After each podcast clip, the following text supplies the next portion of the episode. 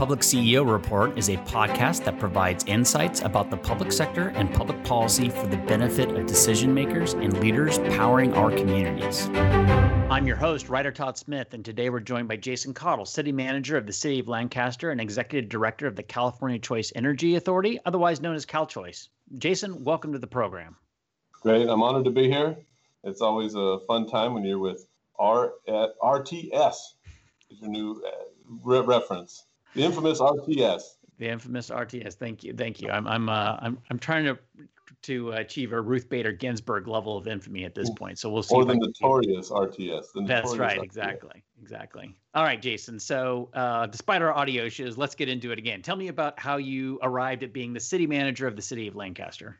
Yeah, well, it's uh, it's, it's a, I think it's a great story. If I've been city manager for 22 years now, um, and I started in Kern County and uh, transitioned over to city government because I saw there was a better opportunity there to actually accomplish more things. And I started my career in, as the city manager of Tehachapi. Um, oddly, when I was 26 years old, so it's kind of an interesting story as a, as a young as a young city manager in my hometown, which is I think was kind of unique. I spent 10 years there, um, tried a stint in banking for about a year, and then ended up in Lancaster. And I've been here for 12 years now, 10 as deputy city manager, and now two as the city manager. And I've loved every day I go to work without question. It's a phenomenal career. Um, for those youngsters that are listening out there or those uh, up and comers, um, it is a it is a fantastic place and a profession to be involved in. How did you manage to become a city manager at such a young age of 26? It was dumb luck. Uh, you know, it was one of those things. Is when I was working for the county, the, the current city manager that retired was retiring, and I told myself I could do that job. And uh, ironically, I went to the city council and said, you know, if you want somebody who's done this for 20 years, I'm not your guy. There's no question about it. But you know, it was, it was my hometown, and I I love the town I live in. And uh, I kind of said, but if you know, if you want somebody who's passionate about this community and who can do the job, um, you know, I'm the guy. But if you're looking for somebody with experience, I'm not the guy. And uh, at the end of the day, I said, I understand if I'm not doing the job, fire me. So whatever whatever that message was, it sold, and uh, I had 10 really great great years there that I think were very successful. Congratulations on that, and congratulations to Tehachapi too. So they took a risk on the young buck, and uh, you delivered apparently. Yeah, it was it was a great experience, and they're still delivering well up there. Um, so it's good. You're still a resident up in Tehachapi. Yeah, I still live in Tehachapi. It's my my home. I have too deep a roots to leave. So I um, had the pleasure, you know, I have my quest going around City Hall doing thumbs up, and on a trip back from a MMA NC conference in Yosemite area, I took the route through uh, your town and Lancaster and Tehachapi, your hometown, and uh, stopped by City Hall. Had a uh, couple couple photo ops and cruised around, so it was a nice little visit. So I've I, I've added Tehachapi City Hall to my list of visited city halls. oh, there you go. Now, um, all right, and so uh, so here you are now sitting both as the city manager in the city of Lancaster, um, big kind of well recognized city up there in the in the high desert area, but at the same time you're also the executive director of CalChoice. What uh, what is CalChoice, and what does that mean being the executive director of CalChoice? All right. Uh, CalChoice is a JPA of CCAs, and um, so we have currently 11 operating CCAs underneath uh, the, the umbrella, the Joint Powers Authority called CalChoice. Um, CalChoice provides uh, specialized services to each of those cities, um, or to all of the cities collectively. And then there's st- still certain controls that the city has individually with their with their choice or their uh, uh, or their choice energy or their uh, aggregation of their energy program. So I, I've heard it described um, by some folks involved with CalChoice, and I should disclose CalChoice is a client of Tripepi Smith. We do some work with them, so we're obviously fans. Um, but their model for CCA is different, and there's really kind of three basic models. There's a model that says create your own uh, entirely and run it in house as a like a division or department within the organization. Uh, a second model which says give up all your control and join a broader bigger organization um, uh, where you kind of maybe maintain some maybe low voting rights, um, but you're part of like one vote out of 45 or something, depending upon the size of the of the organization of this mass CCA that you control, and you're subject to the major decisions of that CCA. Uh, and then there's this hybrid model that represents CalChoice, which is you get to do your own thing for to a large extent, uh, but you don't have to add a bunch of staff to support the effort because it's part of a broader coalition of partnering uh, government agencies that are delivering on the CCA work. So, is that a reasonable description of those three different models? Yeah, absolutely. And um, I think where it started is Lancaster was the first city to do it as a we call it the enterprise model, is just a standalone city doing it. So we had Marin as a traditional JPA, Sonoma as a traditional JPA, and Lancaster was the first city to do it on it on its own. Um, and what, what that what we identified at that point was our staff had to learn a whole lot of things, right? We cities aren't in the energy business, so to get in the energy business, it's a much different, I guess, uh, work set than we than we traditional at. So than we traditionally know. So once we learned that, we realized we only needed to learn it one time, right? Is that once you're formed, all this all this experience that you gained in creating this entity and now operating the entity is is lost because you only need to do it one time. Once you're formed, you then become an operator. You're operating the entity, buying and selling electricity. Um, so we started getting other cities reaching out to us saying, "How can we help? What can we do? And um, how do we do what you did?" And we found that it was very difficult to do what we did. And I think we were unique in that, we, just because our our council is very entrepreneurial.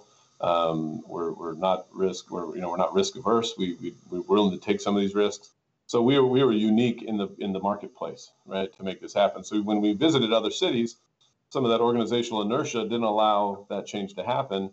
Um, so we created this idea saying, well, if, if we can do it for you, maybe it lessens some of that risk or lessens some of that cost. And then as we started partnering, we realized, well, if we can jointly operate together as a JPA, which all of us are familiar with. Every city's familiar with how JPAs operate. Right. Maybe there's a, a winning solution there, and instead of you know if it costs you hundred thousand dollars to buy 10 megawatts of energy, it's going to cost you hundred thousand dollars to buy 100 megawatts of energy. So it became this opportunity to scale um, and benefit all of our members financially, but also allowed their staff not to have to learn the gyrations and learn the process that our staff learned, so they can they can use that and merge those those efforts. And so far, it's been very successful. We have 11 operating cities um, procuring on their behalf every day, regulatory affairs, and a number of different things that traditionally cities may not want to engage in. And then there's a couple more I think are theoretically slated to come online pending some changes in the energy markets that are going on right now. Correct. Yeah. So we've, we've got some others that are uh, looking at making that decision soon. The energy market, as, as you know, is uh, volatile. So depending on time of launch, will have an impact in the financial viability of the program. Um, so we're, we're working through those issues right now. Yeah, and I think uh, my observation on that would be uh, if there are entities you are choosing not to enter the market right now because of uh, energy volatility, that's probably a healthy sign, right? That means that they're actually making decisions based upon market conditions and choosing to mitigate risk by not entering the market and choosing a better time to enter. So uh, I'd rather organizations choose the timing on that stuff than than you know kind of say ah, we'll figure it out later and take on additional risk that they don't necessarily have to. That just seems like it's it's wisdom to some extent. Yeah, and, and in, the, in that scenario, you only have one chance to be wise, right? And it's when you start, because that's the only time you get to pick the market. Once you're in the market, well, now you're a I don't say victim or a beneficiary of it, whichever one you want to be. Um, once you're in the market, you can't be wise. You just got to track the market and be wise with the operations, and you know lower your operational costs, you know increase those reserves, and do those things that are standard in the industry to mitigate that risk versus when you get in the market. Um, so, you know, that it's wise to kind of hold on and see that. But the same token, you know, you can wait too long and you've missed opportunities, right? And that, that's what we've seen too is some of these cities now that are coming on board. Lancaster's been here about six years now, I think, around there. Um, you know, if we would have started six years later, right? If we would have said, let's wait for the optimal time, let's watch, you know, let's the stars align and the moon align, you know, we would have foregone a significant amount of pro- programs and projects, um, the additional revenue opportunities that we've seen as, as, a, as a city, as well as, you know, the other benefits we've provided other cities through our CalChoice. Yeah. So, and let's talk about that a minute too. I mean, because, uh, you know, Lancaster, as I've seen and working with you all and talking with you, um, is very entrepreneurial, right? So you were willing to take on some of those risks six years ago and form this um, CCA and get into the business and you know roll up your sleeves and make it happen and climb that learning curve. What like what was the decision behind why you chose to do that as a city? And what have been some of the the wins that have come out of that experience? Why was if you look back was it a good decision and why? No it was it was an absolutely good decision. And i think the why is because we have a council that's entrepreneurial. And i think that's key is when when you look at leadership structures and what we have to do um, it's one having a council that's willing to take risks right? Which all of us not always have. Every city doesn't have that um, you have to have a staff that's willing to take risks, right, and recommend risks and change. Um, so that's that cultural relationship between the council and staff. Um, but then you have to have a community that's willing to allow you to do that, take that risk as well, right. Um, which we've been fortunate to have. And I, I, think there's there's a strategy to that, right? It doesn't happen overnight.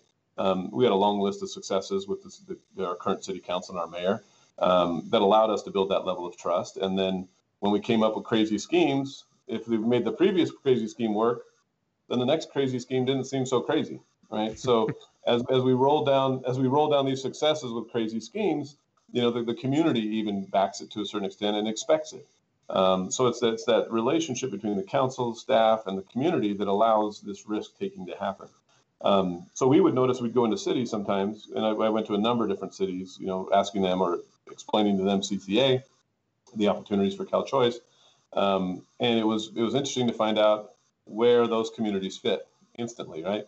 Is if you went to a community and there were citizens there arguing about, you know, government taking over the electrical system, well, you know, the likelihood of, you know, that organizational inertia not moving was going to be pretty heavy. If you went to a community and the council, you had a, a vocal supporter and a, a council leader and a city manager that was ready to move forward, you know, you could see those those shifting winds to have those successful those successful stories. And right now we have 11 of those under under us, and then a number of different cities who um, are operating effectively and uh, under the uh, traditional JPA model, um, as well as some that are informing new. So it's uh, it's been a huge opportunity for us. And you know, I think there's two parts of that question: is you know what have we done with that, right? And I think if you look at what we've accomplished in this last six years, you know, we've acquired our streetlights or uh, uh, from Southern California Edison, retrofitted them to all LED. We've created an energy efficiency program with our businesses and customers so that a small business for free can come and get their energy retrofit, LED lights, you know, the thermostats, all those things. A residential retrofit program where they come into their residence and retrofit. We've electrified our entire bus fleet. We've had 85 electric buses through AVTA in a partnership with Palmdale, completely electric. We have a completely electric fleet um, through a relationship with a, a rate setting structure uh, with LCE. Um, we've had a manufacturer of electric buses located here specifically because of our our technology and our understanding of how electric transportation works. Um, you know, we've gone down the list of battery storage. We've talked about solar on people's rooftops. Uh, you know, we, are looking right now at an, offset for developers that are required to be that net zero. Um, there's a program that SMUD has been approved, and we're applying for that right now, where new housing doesn't have to have that solar on their rooftop. Uh, they can put it in the desert through a partnership with the city. So mm-hmm. there's all these things that we can do, these tools available to us as a city that allow us to succeed. We received a $5 million grant from the CEC to build an affordable net zero housing community that we're currently go- uh, just finished the RFP on that we're going to council with in the next couple weeks. So these types of things that without um, this tool, right, without these revenues, without this resource, none of this could have happened. Zero. Um, and then we now we're talking about hydrogen, which is now our next crazy scheme. Um, but when, when you look at what's next, is that we wouldn't have got to this point without having to do that. So, as a marketing PR guy, I think I want to shift. I want to, for your sake and mine, shift us away from crazy scheme language. well, hey, you know, you'll go to places and they'll look at you like you're crazy so I don't, I don't, I understand. We'll, we'll get away from that. Yeah. Um, so let's let's talk about this well thought out, uh, rational approach to innovation. Uh, tell me about the hydrogen, the hydrogen uh, effort that you're now implementing in Lancaster. Right. So one one thing, having the history with the energy side of it, and the goals that the mayor has set from a net zero perspective, um, we and from a California's need for 100% electrical they're asking 100% trans, you know, the removal of the internal combustion engine. You go down these list of goals that I think we, I don't know that we all agree with or not, but nonetheless, they're the, they're the goal line that has been set. We can't achieve that by building solar and wind. It's just not, it's not feasible. So in looking to the future and identifying what's next, um, our mayor identified and our council identified hydrogen as that opportunity.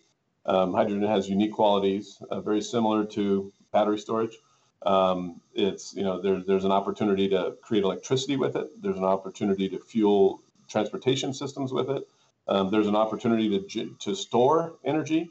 Um, there's an opportunity to use it to generate excess energy when the sun's or the, when the solar systems are overproducing. We've heard that story. So there's these very unique traits that um, hydrogen possesses that in some cases are far better than traditional PV or wind, wind resources. Um, they can be created in a number of different ways from biodigestion of our waste stream to you know waste to energy conversion. So there, there's a lot of ways to create this, and it's green hydrogen. There's a lot of ways to create this hydrogen that'll end up fueling our systems when the sun's not up or the wind's not blowing. And I think there's a, a huge opportunity there, and we're, we're getting some traction in that. Awesome. All right. And then it's, I mean, in general, it sounds like energy policy has been a big priority for Lancaster for a long time. Uh, I attribute that to council priorities and staff innovation. But uh, is there anything else that's driving that? And how's that fitting in with your overall kind of brand as a community?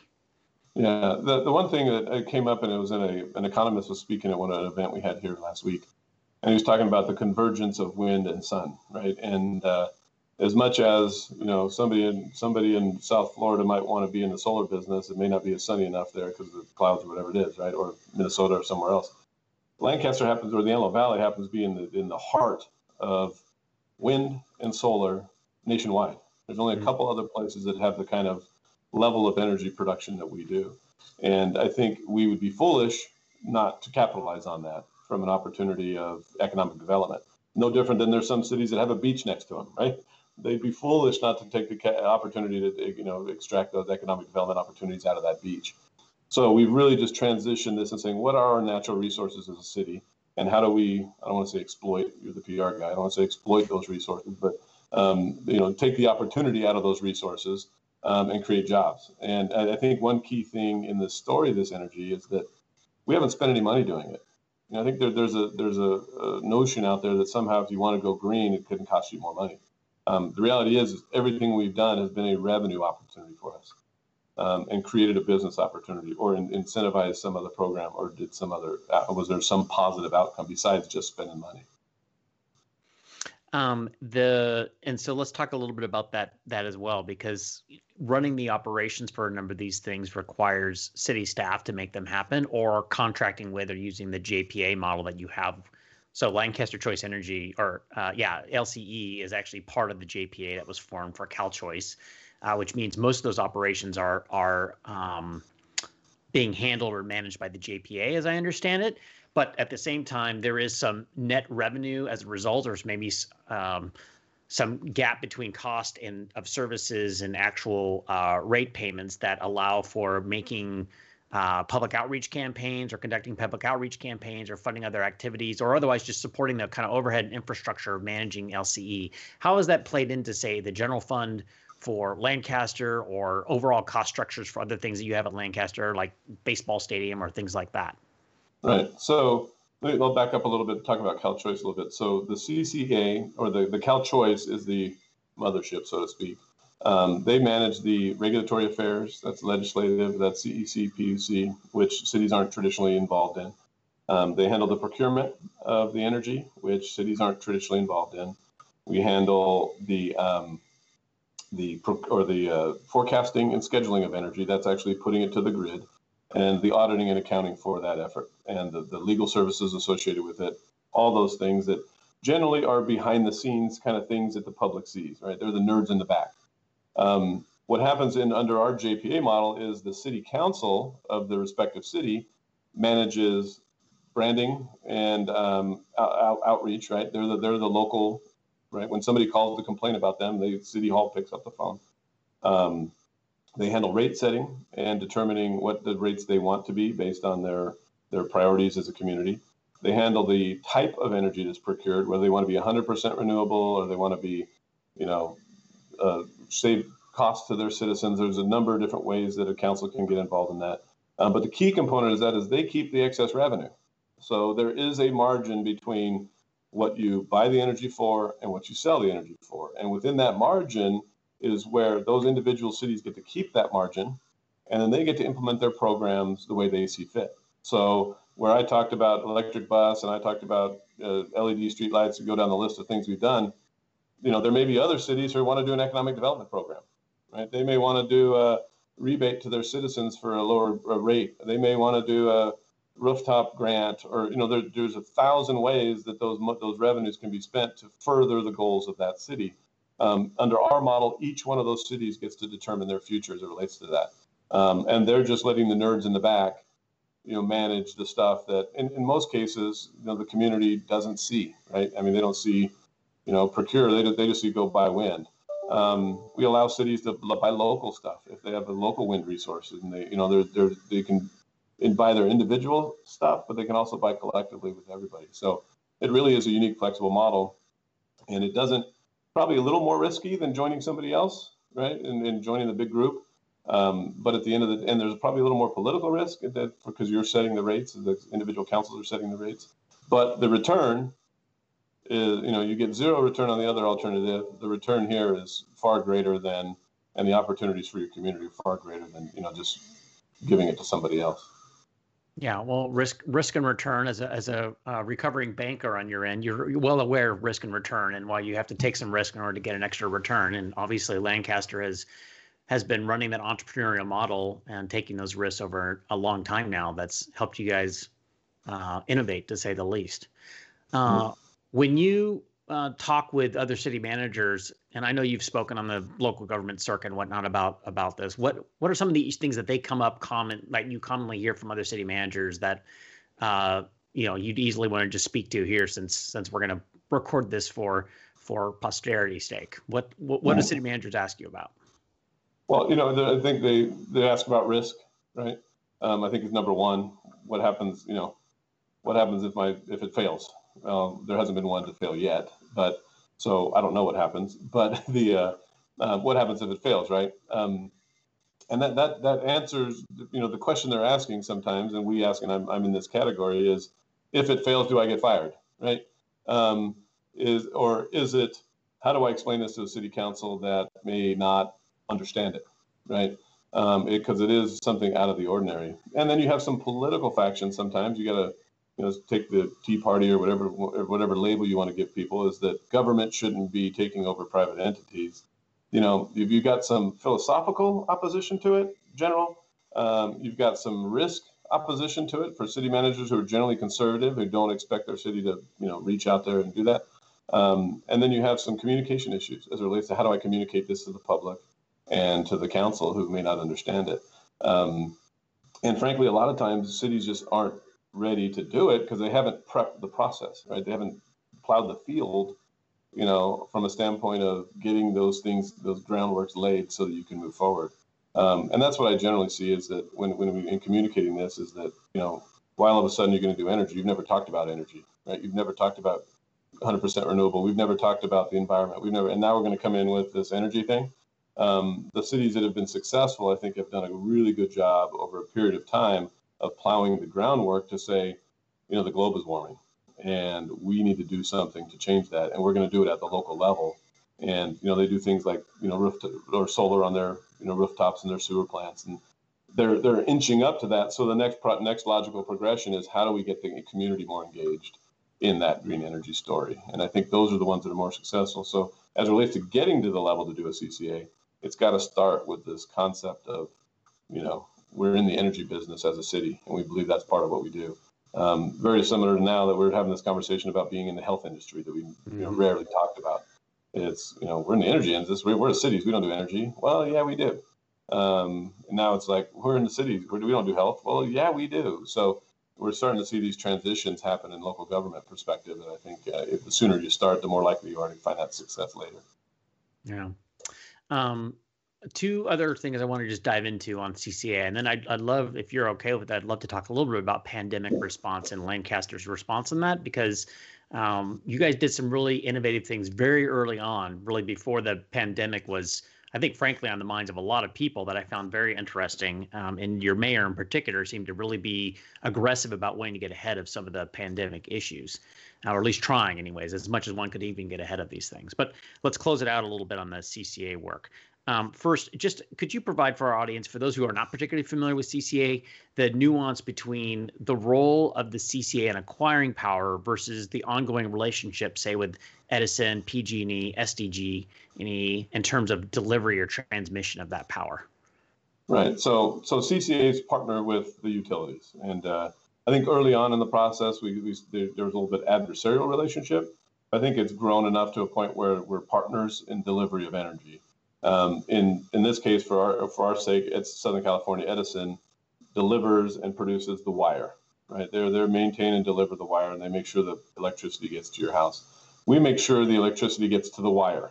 Right, so we provide the electron, they provide the wire. Um, they do the billing, so you end up with one bill. So they partner with us on the billing. So we'll send them day or annually or daily, uh, annually, daily those meter reads and then they can upload them their bill. So it's seamless from that standpoint. As your, as your citizen gets a bill from Southern California Edison, on that bill it has their cost for the wires, and on that bill it has the cost for the electrons.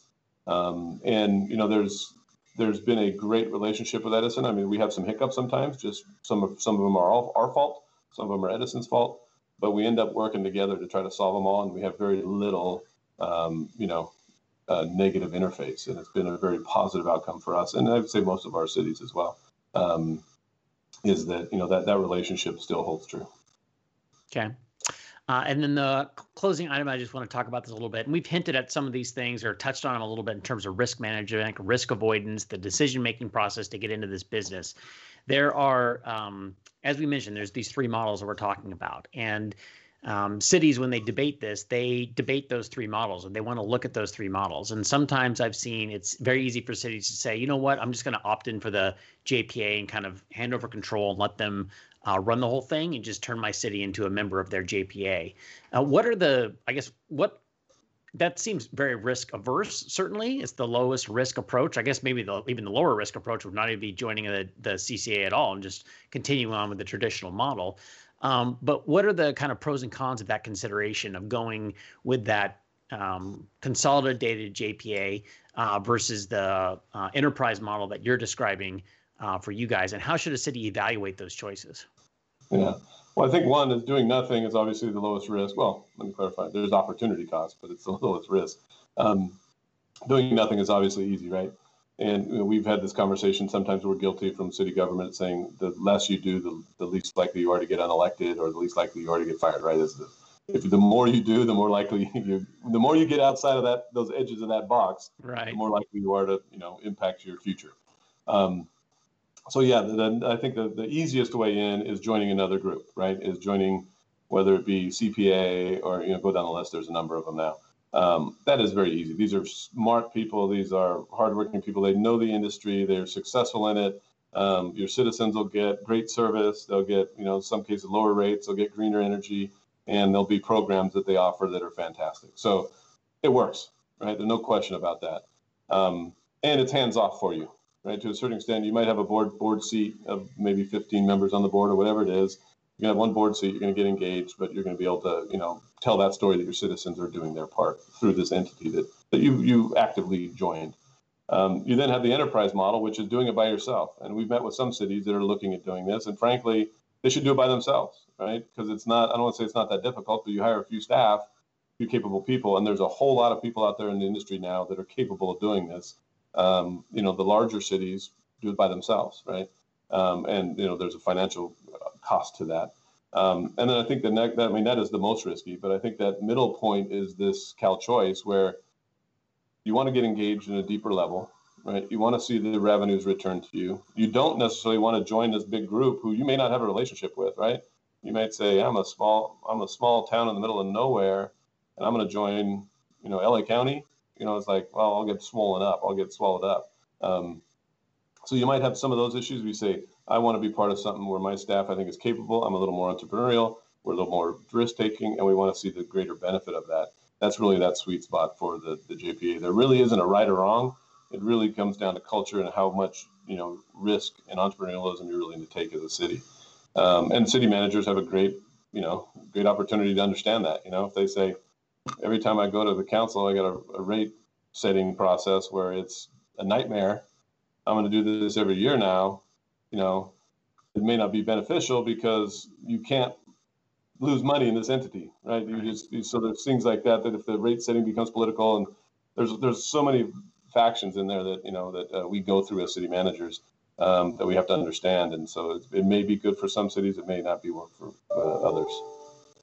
Yeah. So what I'm hearing you say, and for example, in that last one is if you have a elected body who uh, shakes in their boots every time they have to go through a sewer rate increase or a water rate increase, uh, facing down the prospect of dealing with an electric rate increase might also be a real problem, particularly because the markets are so volatile. They can't really sit on that infrastructure for long. They got to move with the markets in terms of rates. Correct. Absolutely. Yeah. And then, so those are challenges. I mean, um, you go to another JPA or the, the traditional JPA model, you don't have to worry about that. Somebody else is setting the rates right? I mean, there, there, there's engagement, but there's not, you know, that close to home kind of uh, effort. Um, right. So, you know, there, there's so many intricacies between each model. There really isn't a right or wrong model. It really is, and it's not a competitive model. Uh, we're not out there saying that model doesn't work. Every city has a unique model. I think what's cool is we have this opportunity to to create those unique cho- choices for people. What's interesting is the um, they recently there was some news media release on this uh, buying of long-term storage, where the number of different CCAs got together to go buy long-term storage together. That's exactly similar to what we're doing at CalChoice, right? Now you've got these other CCAs that are joining together to go buy collectively energy, um, which there are certain benefits in that marketplace. So you know, even within the traditional JPA markets, they have hybridization of their relationships. Yeah.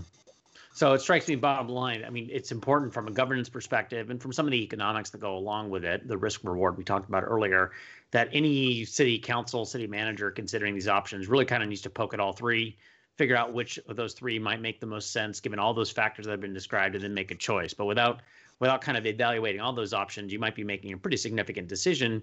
Uh, I guess there's four options because the fourth option is do nothing. Uh, but you might be making a pretty significant decision without having at least mentally explored some of those pathways and knowing what those pathways are. Right. And what's cool about that, and it's, it's sometimes that that return is going to be long term. We have this thing called PCIA, which is the exit fee.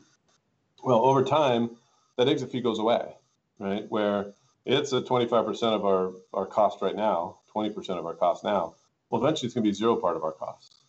And then you see the, the operational effectiveness of your entity, you know, go leaps and bounds as it relates to the amount of revenue you're generating, but as it relates to the amount of programs that you can implement. So you may be making a decision to forego those revenues today, right? To join an entity where you don't benefit from the revenues.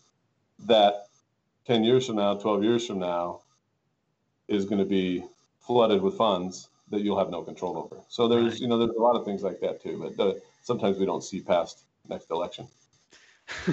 it is a challenge. It is a challenge yeah. in every uh, legislative body of looking past the next election is a difficult thing organizationally to do. Oftentimes, the mm-hmm. the staff and the um, I think the appropriate word, even if it comes with a pejorative to it, a bureaucracy understands the need to look past two years or four years, but that's not always possible uh, in the scheme of things with some of the immediate demands from elected officials and you know the the body, the people they represent, right? The the the body politic itself. So absolutely.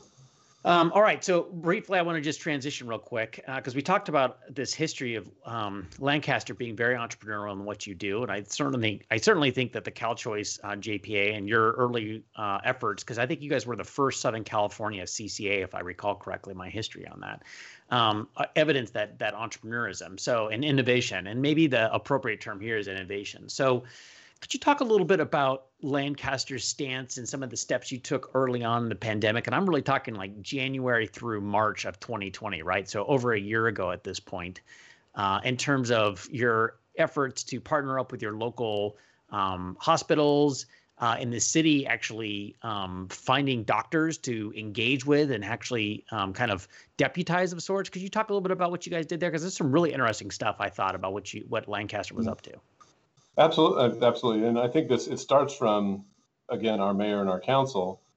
We've we talked about this years ago, right? And we had from our emergency operations perspective, we had looking for stores of Tamiflu and some of these other things because our mayor saw this on the horizon. He said this is going to be a problem, right? Obviously, now in hindsight, Tamiflu didn't have any solution to this problem, but nonetheless, it was contemplated in our emergency operations plan, um, just because our, our council and, and mayor was uh, you know, aware of this challenge or this process. And just um, so we're clear, when we talk about this challenge and process, because I think this is particularly unique, your emergency operations plan included an element to consider a global pandemic. Uh, I guess it's redundant to say that a pandemic as part of the concern.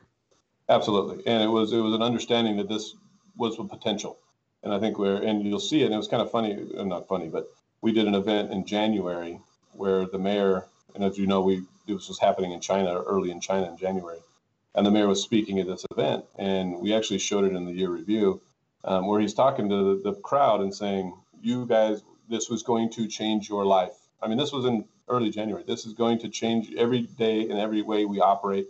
And I think people are probably like back to the you know you know the, the, the crazy scheme, whatever. Everybody's probably thinking, "What is he talking about?" Nobody's saying this. exactly. You know. um, and then that next council meeting, we put on two deputy mayors, which are doctors. One was an epidemiologist in partnership with Kaiser, and then the other was the ER doc at the hospital as advisors, right? To understand, you know, we had, we had a number of different things, public health and all these all these other folks that were giving us advice, but we really wanted to look locally to to share that, and then also have them communicate with the public from a level of, of knowledge and a level of experience where you have the, the head of the ER talking about the importance of staying healthy, and you've got an epidemiologist talking about how to stay healthy, right? Um, so we had this really good partnership with those doctors and did a, just a whole lot of public outreach. And I mean, just constantly, and you know, Ryder, you're part of that, is just this constant effort to communicate um, and then also legislate. You know, you got to communicate and legislate where we required masks before anybody else. We were, you know, buying masks before anybody else. We were, you know, just we had our emergency operations team putting together at our fairgrounds a, a satellite hospital. I mean, this is early March. We had this thing set up. Um, and ironically, December we were talking about how we're going to utilize it again. Um, never ended up having to, but this, I mean, this is the forethought, you know, that I think we had as, as a community. Uh, we had 500 bed, you know, uh, a satellite field hospital set up and ready to rock. Um, we had NASA engineers. We had, you know, the people at Edwards Air Force Base and Lockheed Martin building apparatus for the hospital for ventilators, and you know, we just really engaged community in a positive way to try to get them to impact. And it was it was a really good story.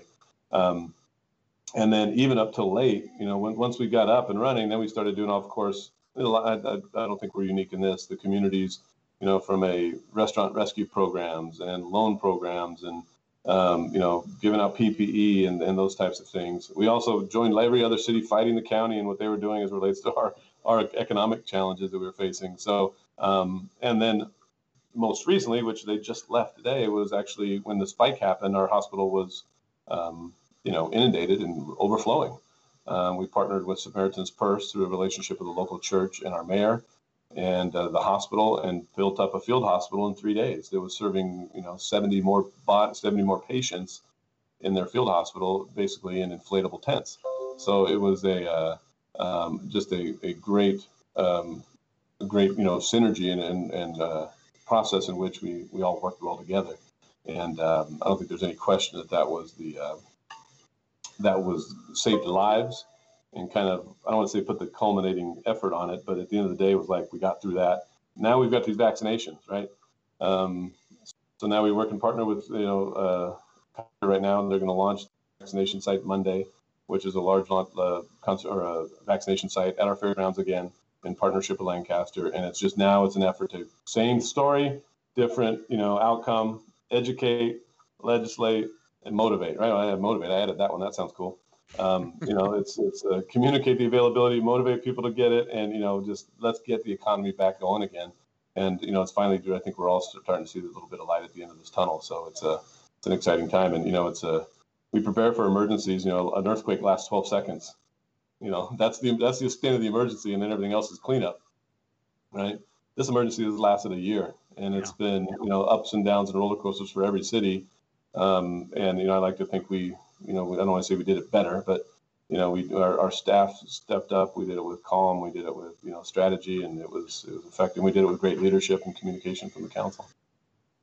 Yeah, uh, is your is your uh, is your EOC still active? Yeah. yeah, yeah. I mean, there was there was a moment that we were in there a month. I mean, for maybe a month or two, actually daily showing up to the EOC.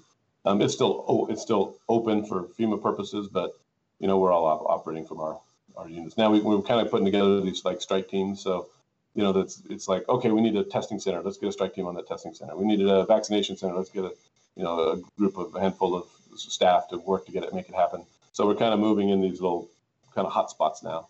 um, solving some of these problems. And if we had the restaurant issues when they closed again, let's get a team on the restaurant economic development side of it.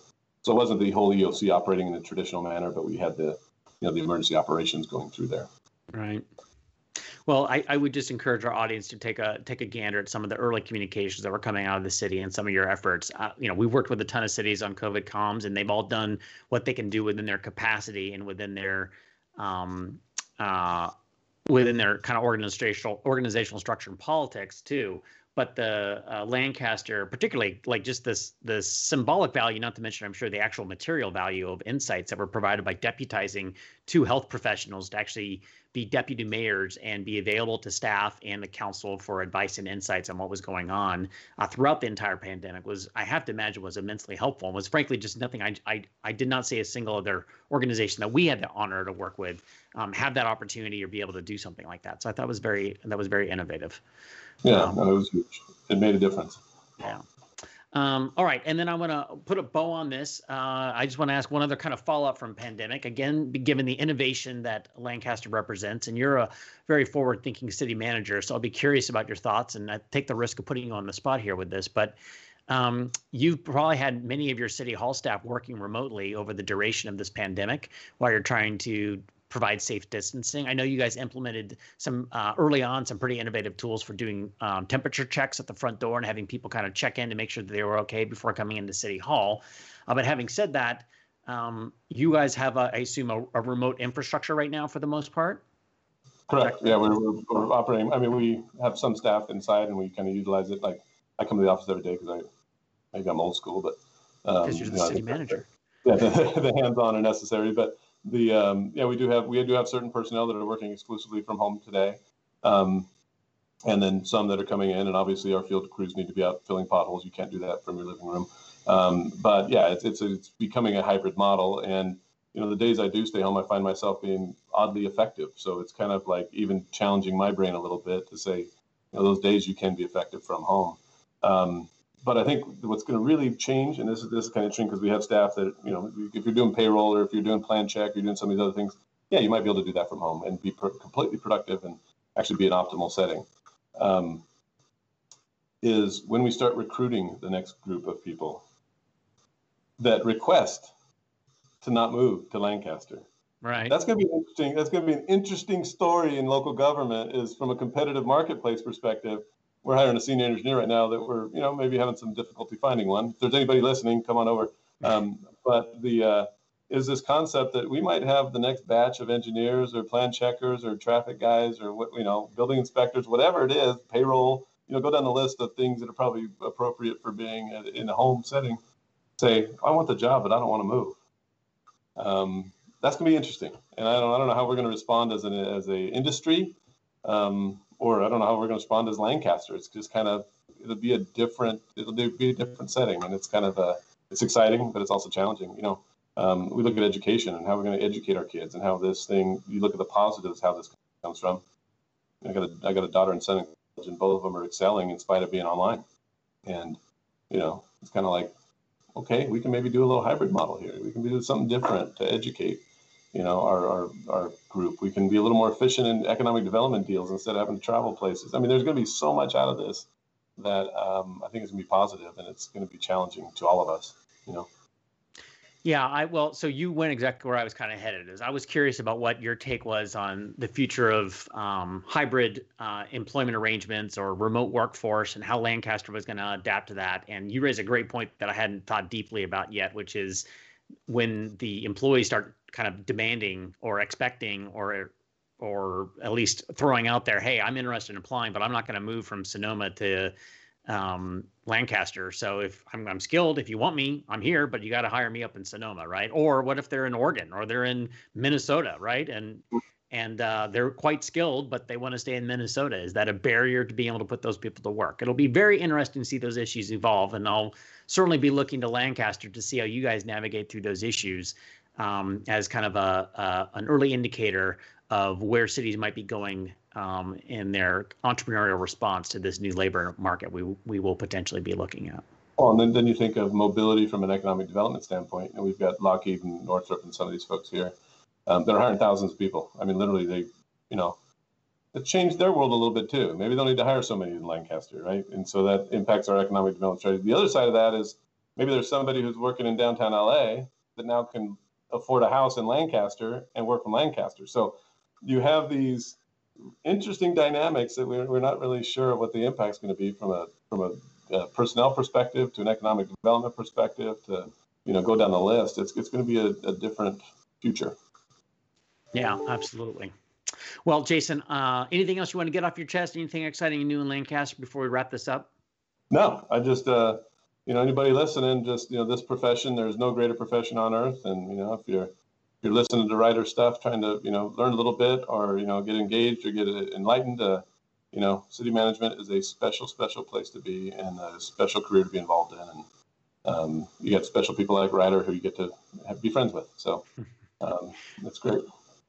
Feeling mutual, Jason. Thank you very much for your innovation. We've been speaking today with today with Jason Caudle, the city manager of the city of Lancaster. Jason, thank you so much for joining us today's Public CEO Report. I want to thank our staff here at Public CEO Report for helping to pull this together and uh, encourage you all to subscribe to our channel and follow up for additional Public CEO reports. Have a great day. Thanks, Ryder. We hope you learned something new and inspiring that'll help you in your public service. Remember, Public CEO has a daily newsletter that is free to those who sign up at publicceo.com. If you have feedback, questions, or guest suggestions for Public CEO Report, please email alex at publicceo.com.